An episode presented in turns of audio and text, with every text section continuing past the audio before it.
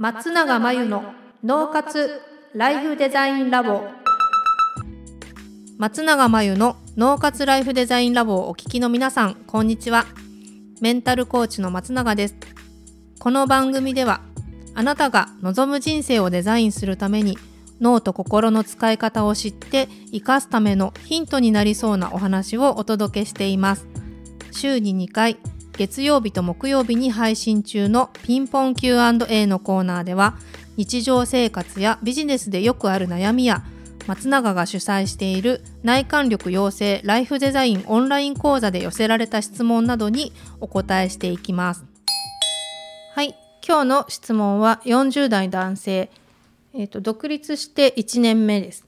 仕事をやっていく上で自分がやりたいことを選んでいった方がいいのかそれとも来た仕事を何でもいいからどんどんやっていった方がいいのか。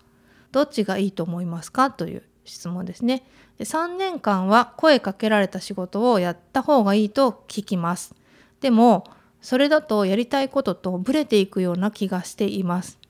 どうしたらいいでしょうかということです。えっ、とそうですね。この独立して1年で例えば今現状どうかっていうことなんですよね。まあ、選んでいる余裕があるんであればきっとお仕事も順調にあるっていうことでしょうからそれだったらあのやりたいことの方を多く選んでいけばいいと思うんですよね。ただその中で、まあ、やりたいかどうか分かんないとか対してやりたくないとかいろんな種類があると思うんですけどそれでもとりわけ自分がやりたいことじゃないけど来た仕事があってそれはせっかくだからやった方がいいのかなどうなのかなっていうことであれば余裕があればやった方がいいと思います。っていうのは、えーと、自分がやりたいこと以外でもたまたま来た仕事とかたまたま頼まれた仕事の中に、えーと自分の才能を開いてくれるようなものがあったりこれからすごく自分にとってプラスになるようなこともたくさんあると思うので余裕があるうちは来た仕事は、まあ、声をかけられた仕事をやった方がいいかなと思います。いいかどうかといえばいいことの方が多いと思います。はい、ただし、えっと、やりたいことがもう決まっていてそれに対して時間を取っていきたいとかねもう今後新しくやりたいことに時間を取らなければいけないんだけど来た仕事をどんどん引き受けてしまったがゆえに自分が本当にやりたい方の仕事ができないんであれば3年間は声かけられた仕事をやった方がいいと聞くからといって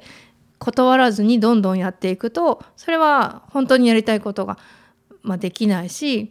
本人がおっしゃる通りやりたいことがとぶれていってしまうこともあると思うのでそこのバランスは是非ご自身で判断をして選べるんだったら選べばいいしやれるんだったら引き受ければいいかなというふうに思います。